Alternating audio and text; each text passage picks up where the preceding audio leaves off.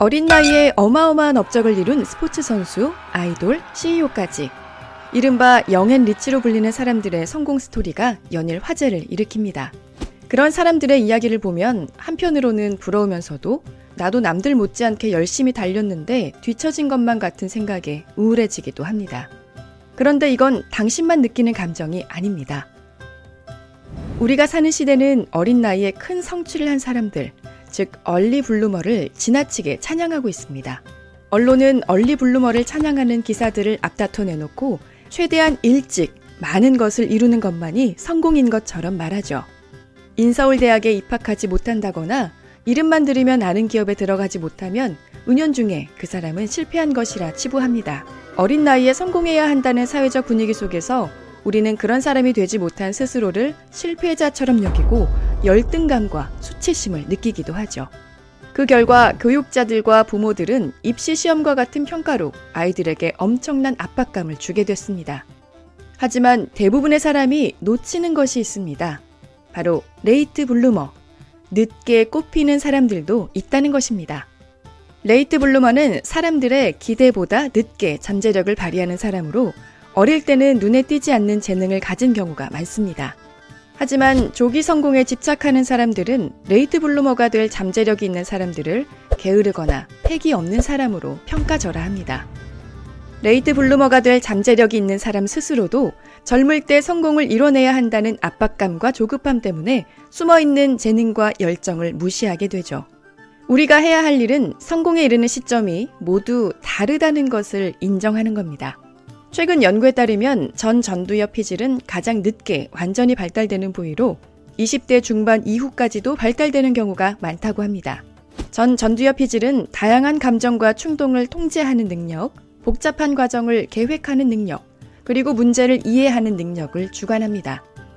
다시 말해 18세에서 25세 대부분의 젊은이들은 책임 있는 판단과 감정 관리를 아직 제대로 할 수 없다는 말이죠.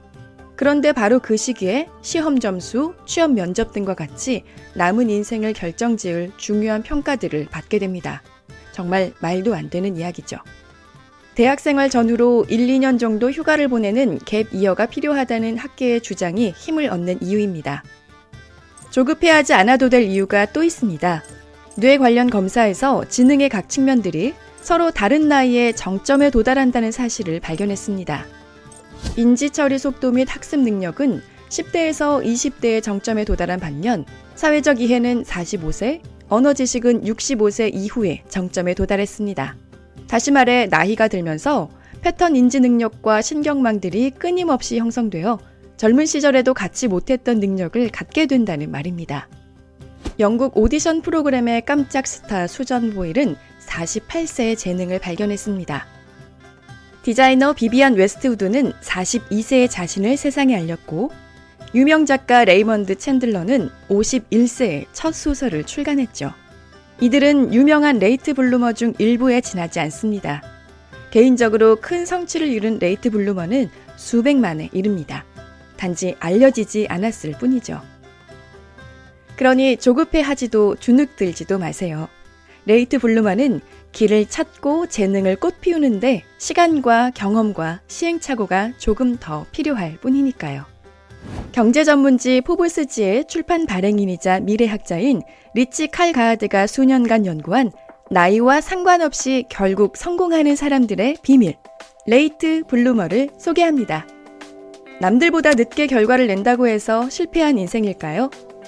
이 책은 높은 성과를 남들보다 빨리 이뤄내야 한다는 조기 성공에 집착하는 사회적 압박 속에서 자신의 능력과 한계를 의심하지 않고 마침내 꽃피우는 삶을 살 수 있도록 안내해 줄 것입니다. 나이를 뛰어넘어 잠재력을 발휘하는 법. late bloomer.